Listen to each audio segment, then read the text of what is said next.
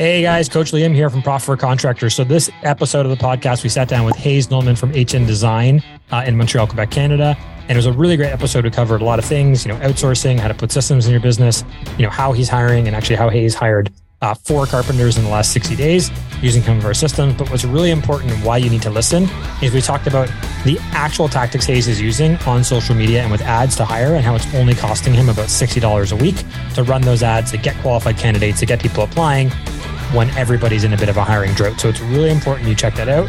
Um, we covered it about halfway through the podcast, but the whole episode was amazing. We covered a lot of stuff and how really Hayes went from working, you know, 80 hours a week, driving himself crazy, blowing his brains out to now working about 40 hours a week um, and doing tons of revenue and profit. So check it out. We hope you enjoy it and we'll see you on the other side. Until right now, this very moment, contractors have always been on their own, not as tradespeople, but being alone and knowing how to take their business to the next level. They call us working class, they call us blue collar. They say that we don't have the smarts to become the business owner that we're meant to be. That is such bullshit.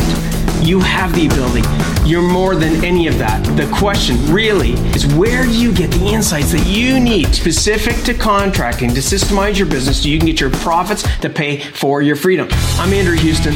I'm going to show you how to make more profits, how to get more control, how to get more freedom in the simplest, quickest way possible without any of that bullshit. Welcome to the No Bullshit Podcast for Contractors. Listen up, level up, and if you learn something, like the video, subscribe to the channel, change your business, change your life. But Hayes, like first and foremost, dude, just tell everybody a little bit about like you, you know, your journey, how you got into the trade, the kind of work you guys do, and maybe you know some of the main problems you were having before you you met PFC and why you kind of originally like reached out, and, you know, and wanted to get some help. Yeah, so I started this business about nine years ago. Okay, uh, nice. We do specialty uh, mill work and metal work for commercial spaces. So lots of restaurants, hotels, hospitals, and uh, shopping centers really it started just one person and we kind of grew up into uh, about 20 people now uh, total in the company and really we came to pfc well i came to pfc i was working about 82 hours uh, a week and had a baby daughter and i wanted to be present with her so i kind of had to find a way to uh, get my time under control and resources to hire uh, people and kind of redo my office. I had my COO that left, and uh, we st- had to start fresh in the office from there. Okay, that brought me to you guys. So were you kind of like, you know what, I've been doing this for you know a while now, and I'm just not getting the result I want, and I'm just putting in too much time, and like obviously I got to change something. Is that what was kind of going through your head? Yeah, it's, it's if I didn't change something, I would be uh, either a single father or I would have been uh, or a deadbeat father or a deadbeat father. But yeah, it's uh, definitely something I had to change, and there was a lot of influx, and it was start midway. Well, I guess the start of COVID back then. Uh, part part of me thinks we were midway through the the COVID craziness, where all the uh, all the demand basically started peaking, mm-hmm. and it's uh we were trying to grab a hold and seeing that this is a great time to grow and uh, kind of make sure that the growth was sustainable and uh, put that through. Right. So you weren't ever, you weren't having a problem like getting work and like selling. It was if anything that was the problems. You had too much work, maybe not the best clients all the time, right? Like maybe a bit too much more is more. Okay, that's which is very common. So obviously you're not working 82 hours a week anymore. Like where where are your hours at now? what's kind of you know your given week look like in terms of where you're spending your time the hats you're wearing and like what you're actually doing in the business right now my average week i spend 42 hours and that includes my commute okay. so i spend about two and a half hours in my car every day and i stop early on tuesdays take my daughter swim lessons i'm sure that i'm present for dinner every night and present for breakfast and uh, daycare drop-offs every morning so wow. I make okay. sure I'm present in that sense. Um, that's on the personal side and on the business that's side. on the personal side. Business yeah. side, uh, I no longer dealing with drafts. I still do most of our sales. I do have a commission based salesman and we do deal with, uh, I still deal with all my purchasing, which is uh, the next thing I need to hand off over to everyone. And, okay. uh, yeah, I deal with a little bit of drafting, but I'm not on the tools right. at all. I don't think I was on the tools even before. So more on business development, leadership, oh, yeah. that kind of stuff. Okay, cool. So there's probably a lot of guys listening who are like, "Hey, that's great that you got from 82 to 42 hours in two years, and you like see all this time with your kids, and like life's a lot better." But the probably most thing, or the the, the thing that's probably going through everybody's head is like, how, right? Because it's all great to hear that, but what do you think are the things that actually really allowed you to do that? I know part of it is we're, we're going to talk about this is like hiring admin staff, right? Is delegating, is, you know, maybe getting some help and coaching. But what would you say were kind of like the really important things that you stopped doing or started doing differently that allowed you to get that time back, right? That maybe people listening can, can actually do or implement? Creating systems, having actual functional production meetings. Uh, okay. I know weeks that we've missed it, I think twice in the past uh, six months. And those weeks were hell on production uh, it, just talking about the job together and just letting so everyone knows what everyone else is doing in the shop. We run three different departments. We have finishing, uh, woodwork, and metalwork all in okay. one group. So like just everyone knowing what other someone else is doing and where they may need to help the other person allows us to function really as a. This is a, a full team meeting or just the production staff? It's production managers and everyone in the office. So uh, two drafters in production and project manager are all present for. Okay, so let's let's talk about this because a lot of guys listening don't run meetings, or maybe haven't, or maybe are afraid to, or maybe think, "Well, it's a lot of money I got to spend every week." And it's funny, we just did a podcast with Austin McGinnis, another older PFC member who's got like a twenty person meeting every week, which is could be you could think is expensive. Um, but like, why why is that meeting so critical? And what do you guys actually do? Because i think for a lot of people they know like hey i should be running meetings. Like i, I know it right? Like i understand it and i see the value. I just don't know how to do it or my staff's not going to want to be there or not be accountable or not be like you know interested. So what how do you guys actually run these meetings? Like what actually happens? Our monday meeting which is probably our most important one is we go through every single project that's either on the floor or working in progress both in the office as well as on the floor. Mm-hmm and it's all recorded. I have actually my, my VA on a call every time and he's taking notes the whole time. Mm-hmm. And we go through who's dealing with what this week. And all those goals and everything that someone commits to is then created into a task in ClickUp, which is our project management software, okay. which is assigned to the person with the due date that was discussed. There's a and then you review that each week, right? Every week we review those okay. tasks. If they were done, if they weren't done, how urgent they are, and uh, it's definitely been a work in progress. It's taken us at least a year to get to this point with having VA on the line, everyone pitching in, and the task properly sent to people. But it's yeah. definitely uh, increasing accountability, increasing knowing what things are getting handled and what your next task is. Right, which ultimately leads to like more profitable jobs because things aren't falling through the cracks, right? Things aren't getting missed, right? Things don't um, fall through the cracks, and it's not in my head anymore. right. How's that feel? I'll be calling everyone on my drives. Hey, is this done? Is this done? Is this done? Instead, right. I could look at this at the start or end of my day and be like, okay, these are all done. And if it wasn't done, it's just tagging them in a comment, being like, hey, what, what's status on this? Right. And I think for everybody listening, I know for me, it was like that for many years. Like that's what, that's what really stresses you out. And that's what really causes the hamster wheel effect is like always having those things in your head and always worrying about, did someone do something or did we notify the client or did that thing get invoiced? And that's what stresses you out. Like, I think that's what leads to burnout is just trying to juggle that in your head, right? It's like, it's exhausting. I used to run the company in my head and then no one could read my, my head. So if I wasn't there, they won't know what they're doing. It, right. Or you take a vacation and people are bugging you, right? Because they're trying to get info out of you, right? Yeah. Okay. And just to give everybody um, some some you know perspective here, Hayes. Like roughly, what are you guys doing in revenue a year, just so that people can see the size of your company? We're at two point three right now. Two point three million. Okay, so you're not like massive, you're not small, We're not huge. But, no, but definitely you know a good size shop. But you're profitable, right? Which is the most important thing, guys. Again, it's not about revenue, the vanity metric. It's about profit. Um, so we're gonna get in because you brought up multiple times on that that kind of that topic. There is the VA thing. Now, VA everybody listening, it's not the Veterans Association, which a lot of people are like, what's this VA thing? What do you mean? It's virtual assistant. So a VA is essentially someone who you have working in your business doing assistant or administrative or operational or whatever task could actually it could be estimated, could be drafting, whatever, but who's not physically there. Now, a lot of the times this is we're hiring people from overseas, from other countries or other parts of maybe the US or Canada uh, where wages are a bit cheaper. But essentially it's staff not in your office. They're virtual, right? Now, I can guarantee you, Hayes, a lot of guys are like, that's impossible. Impossible to manage anybody who's not, you know, I, can't physically talk to and see. So you're at three, you know, virtual assistants now. Obviously, you started at zero. What was it like going from zero to one? Because zero to one in anything, right? Great book, by the way, by Peter Thiel. Everyone should, should read it. What What was it like going from zero to one? And what were some of your, I guess, like fears or frustrations or like hesitations?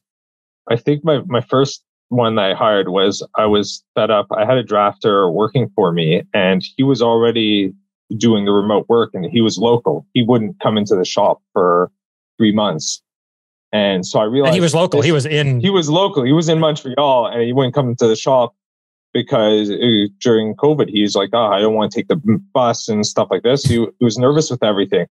So, like, well, if he's doing that, maybe I could find someone more skilled elsewhere. So mm-hmm. it all started with me hiring originally a drafter in the Philippines who's actually still on our payroll today, and it turned out beyond my expectations. So I'm already paying for these server licenses. So I didn't have to buy an extra $20,000 license for the specialized CAD software we use.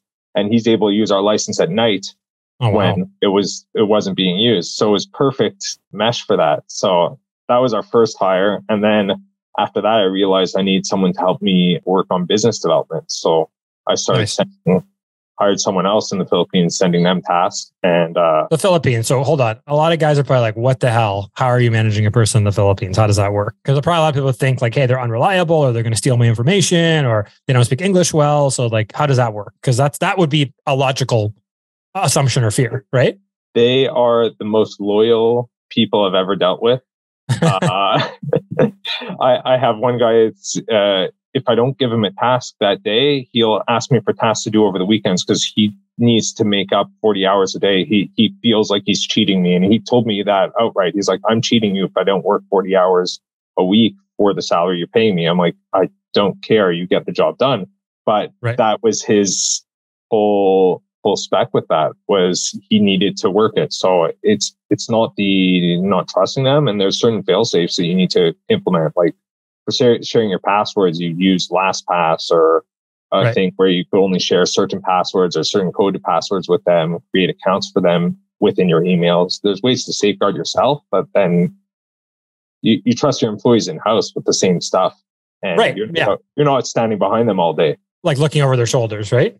You're not on every site where you guys are working all day, looking over their shoulders, making sure they're getting their job done. I, I don't see how that's different that they're right. further away, but you're still not tracking everyone all the time. no, time. you can't be, right? You can't, that's the thing. You can't be on everybody and you can't have all these things in your head. Okay. So you started, that's the first thing. Now you have three. Um, one of them is, is a VA through our PFC VA program, but like, what are all, because I think it's important for everyone to understand like just how versatile it is. Like, what are all the different things that you have outsourced to these, to these virtual staff, right? Like just, I know it's a lot, but like just go through it because I think it's important for people to realize like, just how many things can be done. I have one person answering our phones Okay. And getting back to people, taking messages. Uh, my phone was ringing off the hook. I couldn't deal with it anymore. So I'm I, sure a lot of people can relate to that listening or like constantly getting their phone. Yeah, it's my up, phones. Right? It was hard to find someone that could both speak French and English because that's definitely a requirement for us. So right. I was able to find someone to deal with that.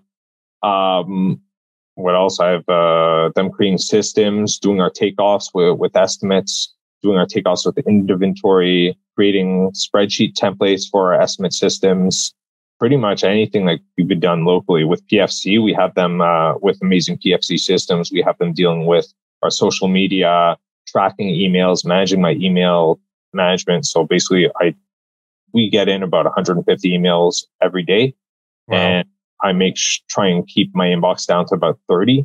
Okay. So she's so uh, Daniela kind of sorts everything and then tracks it and assigns me to the urgent ones, puts other things in other folders where I don't need to see them mm-hmm. uh, right away. So it's just searchable. If it's something I'm just adding a thread that isn't really needed, my, my response is put okay. away. Um, all your social media, right? All social media is taken care of through VA and uh, our hiring system too. So anytime we get a new inquiry inquiry for a job, it gets sorted through our funnel, all dealt with VA, and basically all I need to give her is a thumbs up, thumbs down, and for the person if we want to meet for a phone for our first phone call.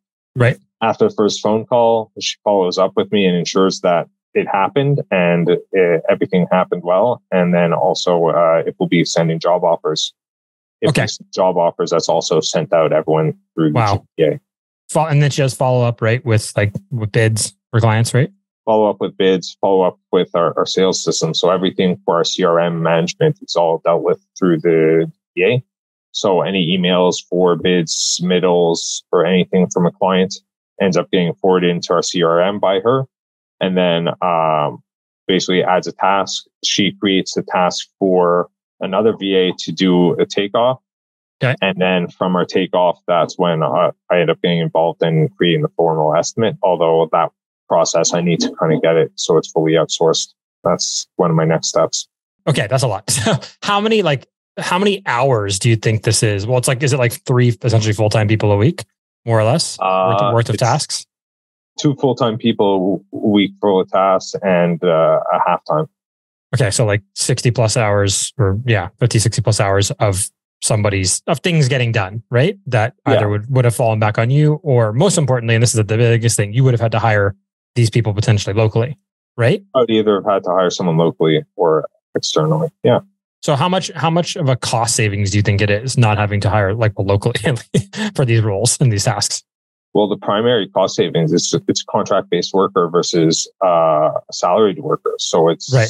EI, all, all the other added employer taxes that you would pay.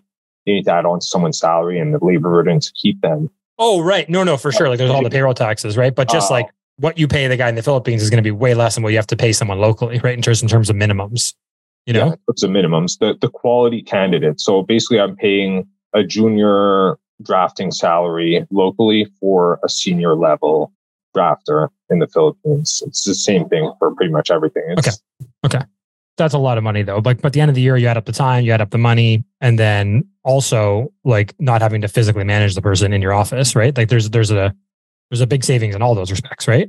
Oh yeah, well, we want to keep our office as clean as possible. Right. Okay. Now, again, it's 2022. I mean, if COVID has taught us anything, is that we can do a lot of these things online. So for maybe maybe some guys who are listening, guys and girls listening, who are like they want to maybe get a virtual assistant, they want to get some admin help and all this stuff. They want to maybe start, you know, trying to outsource it. What would you say are some of the easier things to start with for outsourcing? Like take the baby steps. What are some of the things you'd say, hey, like get this off your plate or try doing this first? What would you say that is? Well, basically, like managing all the job costing. So ensuring the second in invo- uh, receipts in, if you take a picture, send it to someone with the job number attached to it, and that gets filed into the proper job costing folder. It's the quickest, simplest solution. Okay. and something that I always it always took me too long to do, and now I just go through at the end of uh, my week. I actually I did this morning. It took me three minutes. I took pictures about seventy five receipts with the job number handwritten on each receipt. wow. That's how we do it, and send it to her. I'm like, oh, please file all this. It's going to be filed by about two p.m. today. And I'll be able to review all the numbers at the end of the day and then let everyone know where we're at on come Monday. Right. Versus you spending tons of time doing all that. uh, versus me taking a day on the weekend to deal with it. Right. Which and it's also just like mind numbingly boring work, right? no offense to your staff, but like it's not fun, right? You know, it's not, not fun, but it's work that needs to get done. it needs to get done. Numbers. And what is job costing for everybody who's listening? Because a lot of people don't know what job costing is. Can you Um, explain that just at a high level and the importance of it? high level, it's a P&L for each and every job that you produce. It's like a job autopsy, right?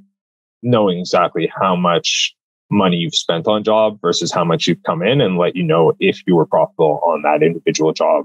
Right. Versus Okay. wait till the end of your quarter and a year to see if you're profitable. Because right. That's too late, right? And I'm sure a lot of people listening get to the end of the year only to find out they didn't make any money or didn't make as much money as they wanted, or their accountant tells them, hey, you have a loss, or hey, you got to pay this amount of tax. And like versus like learning as we go, right? Through job costing, knowing, hey, we got to correct our pricing maybe is off. We're coming, you know, over on every job, right? Or we're coming under and awesome, we have more margin than we thought, right?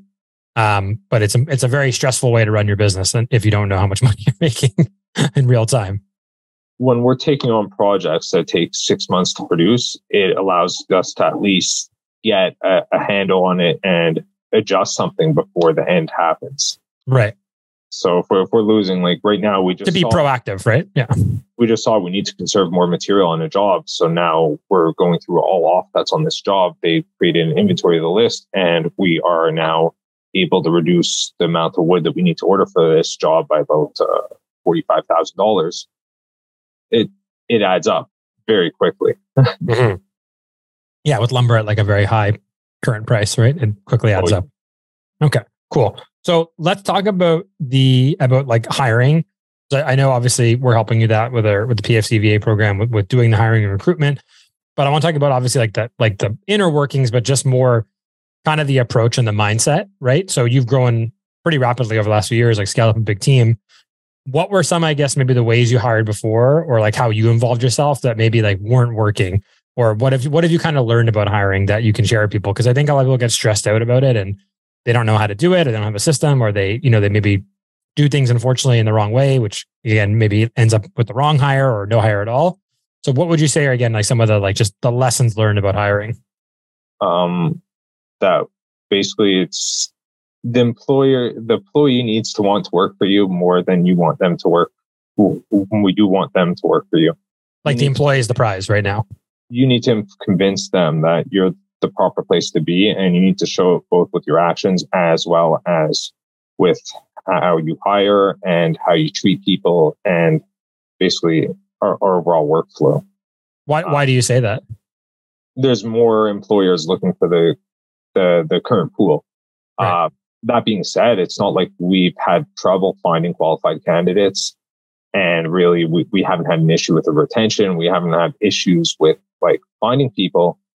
People are out there. Good people are out there. It's just you can't jump on just the first person that comes in. You need to choose the right person. You're hiring for a need in a day that you need someone there tomorrow. You're going to come up with terrible people. If you're right. hiring for a need that you see that you need in three, four months, that that's the right approach. Like right, right now we're we're looking at it like we we need someone in within the next two months. So we've been trying to hire for that for the past two months and finding the right person.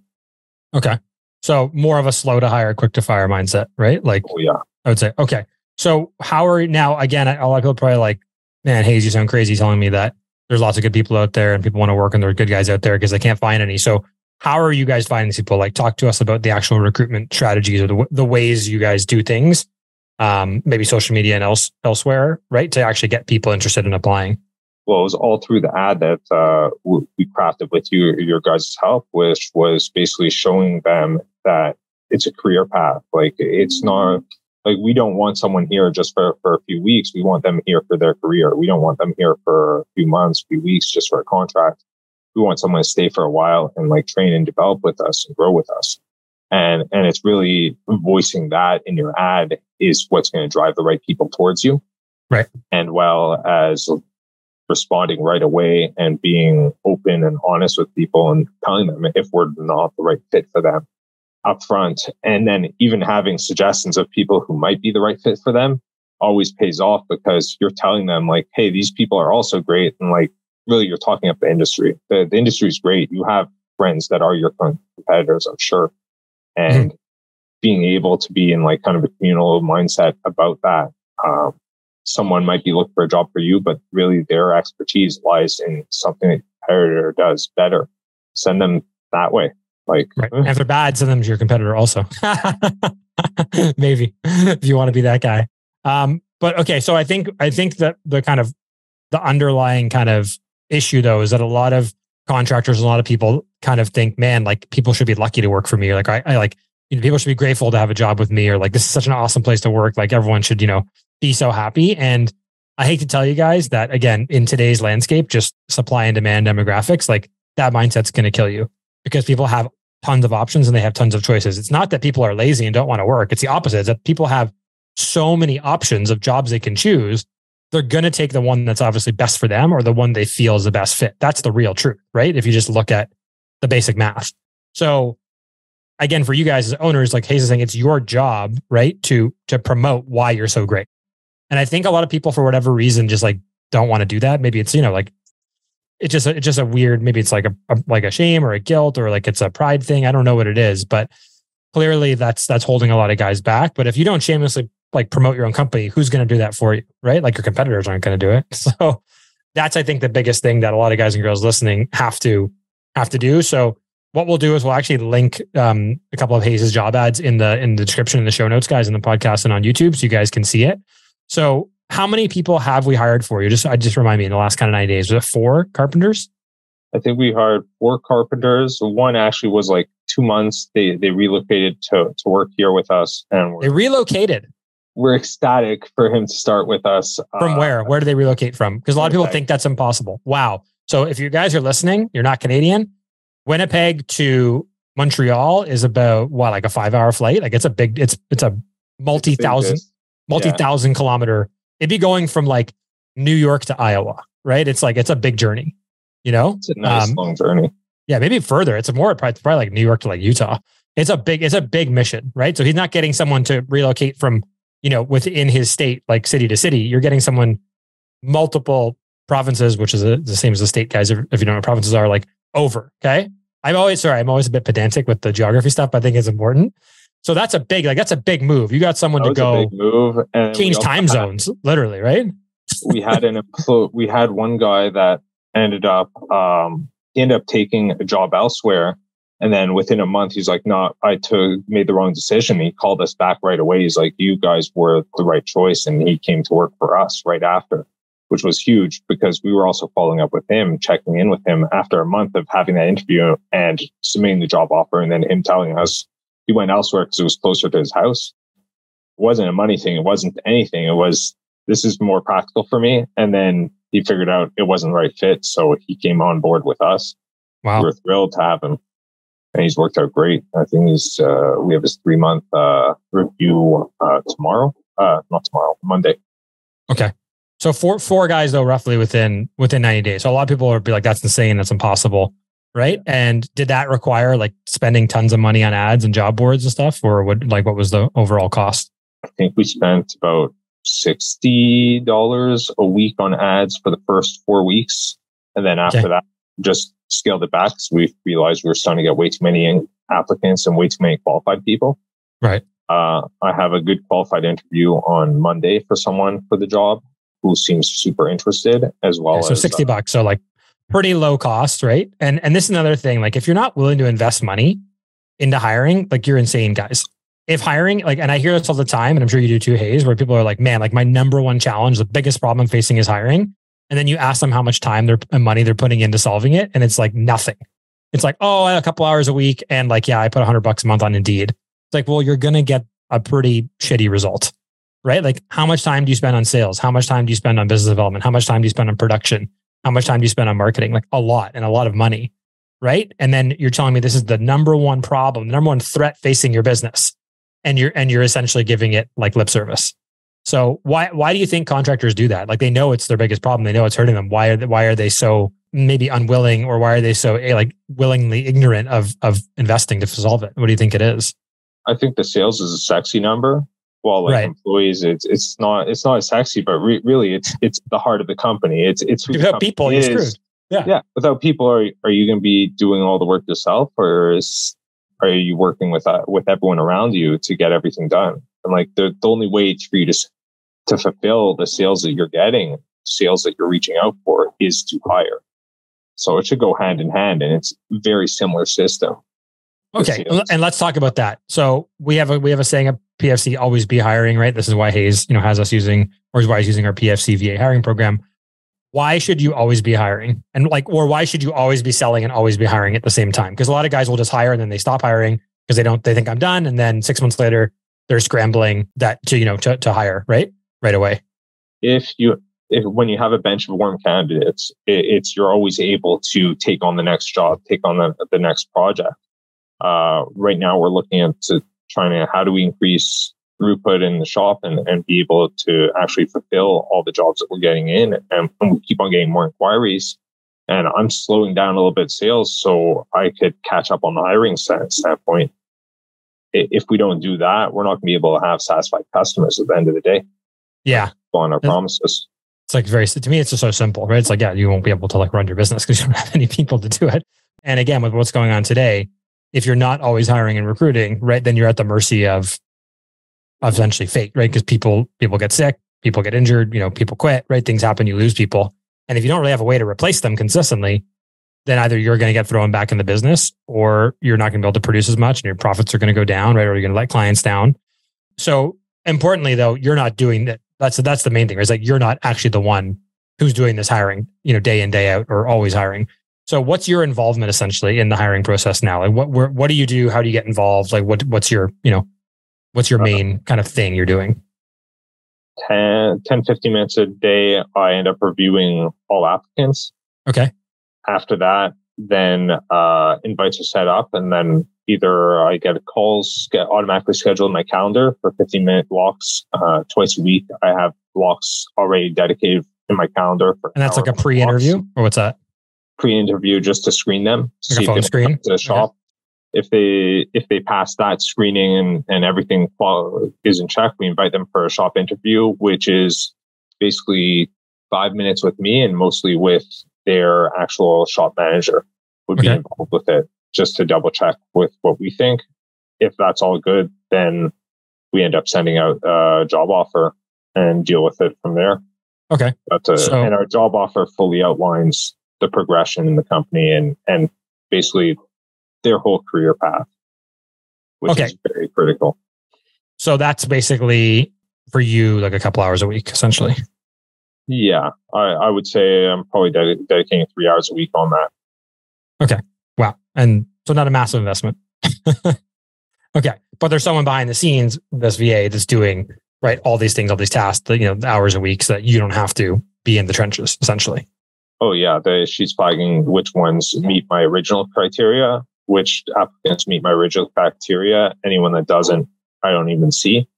And those that do end up, uh, I just need to tell her to invite them to the proper, uh, to, for the interview. Right, right. So, so when you say criteria, are you hiring for like certain specific skills or like experience thing, or are you more hiring for like attitude or like how? What do you mean by criteria? Just I think it's important people understand this. We're hiring probably about uh, 30% experience and then 70% attitude.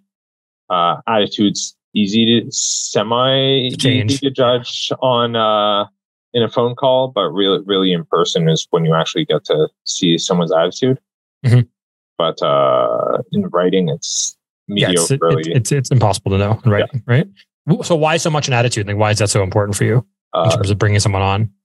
they need to mesh with the culture of the staff, the culture of the team. They need to make sure we're, we're a team player.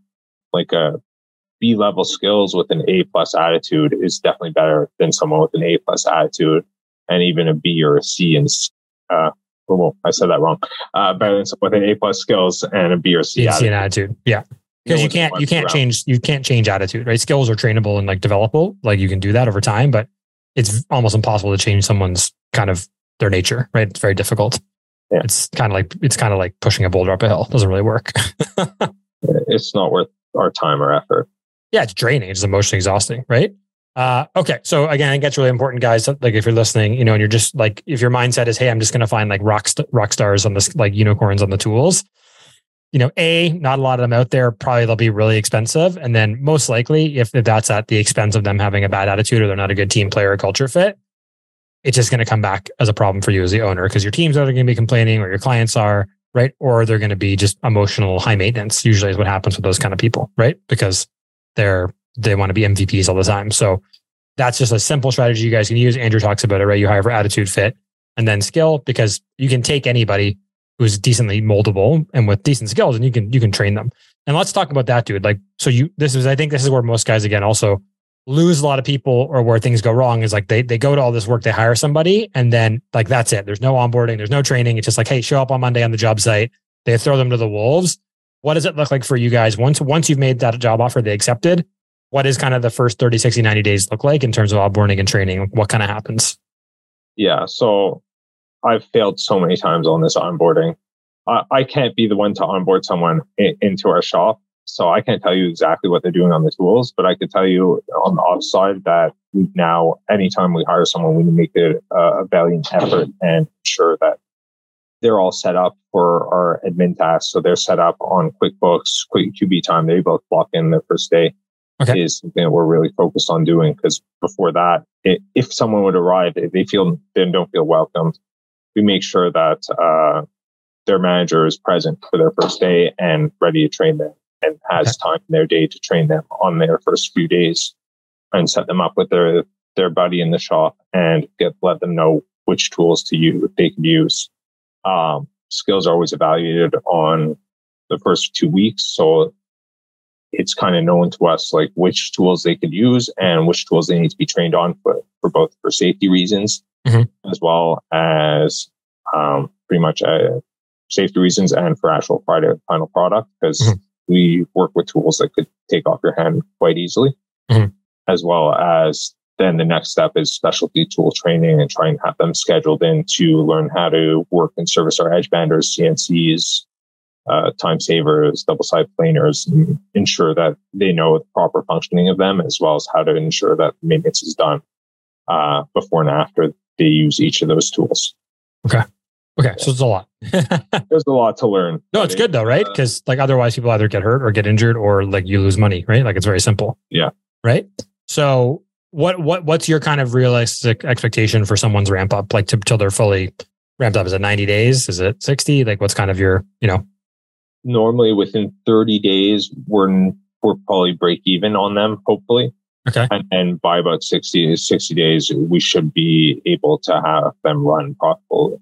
profitable.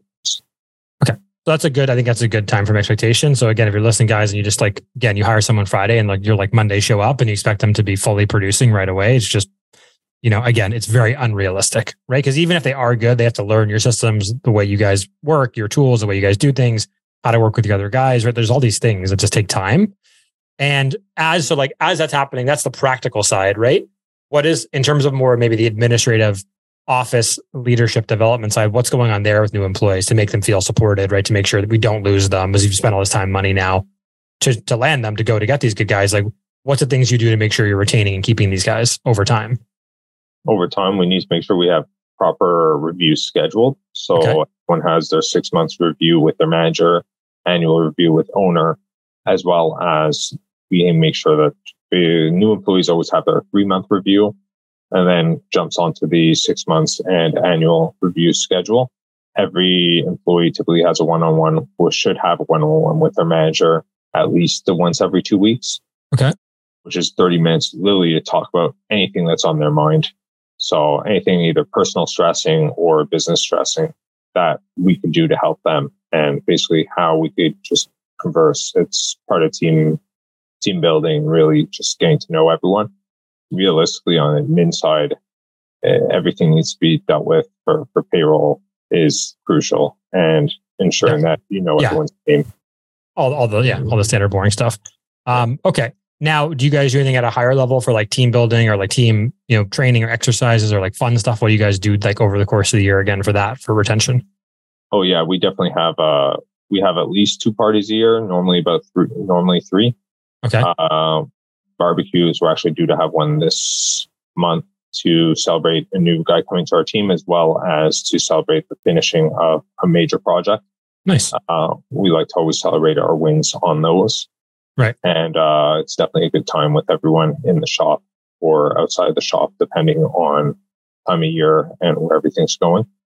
Right. So, guys, if, if you're listening and you do none of these things and you have no training and you have no meetings and you have no reviews and you have nothing, it's just go, go, go all the time. And you, again, expect guys to, you know, be amazing or to never have problems or to, you know, stay with you forever, probably not going to happen. Right. There's a lot Hayes is doing here, like on the investing time and money, right. To make sure his team is just like supported, number one, but two, that they stay because replacing people is incredibly expensive. Uh, so that's like, that's the first thing you should be thinking is like, wow, am I doing any of this? And if not, again, are you really a great place to work? And like, should everybody be bending over backwards to come work for you if you don't have any of this stuff in place? I would, you know, argue no. And that's probably why you're not, you know, finding good people and why you're not growing or why you're losing people. And the question, the easiest question to ask yourself, and I ask this all the time is, especially if you're losing staff like every year, or if you lost a lot of people or you've churned through people, is you go, well, what's the common denominator between all of them?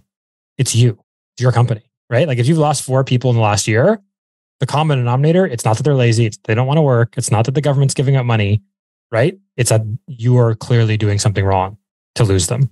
And I'm sure you've gone through this Hayes, right? Where you lost people and you've had to like reflect and be like, shit, like, what am I doing here? You know?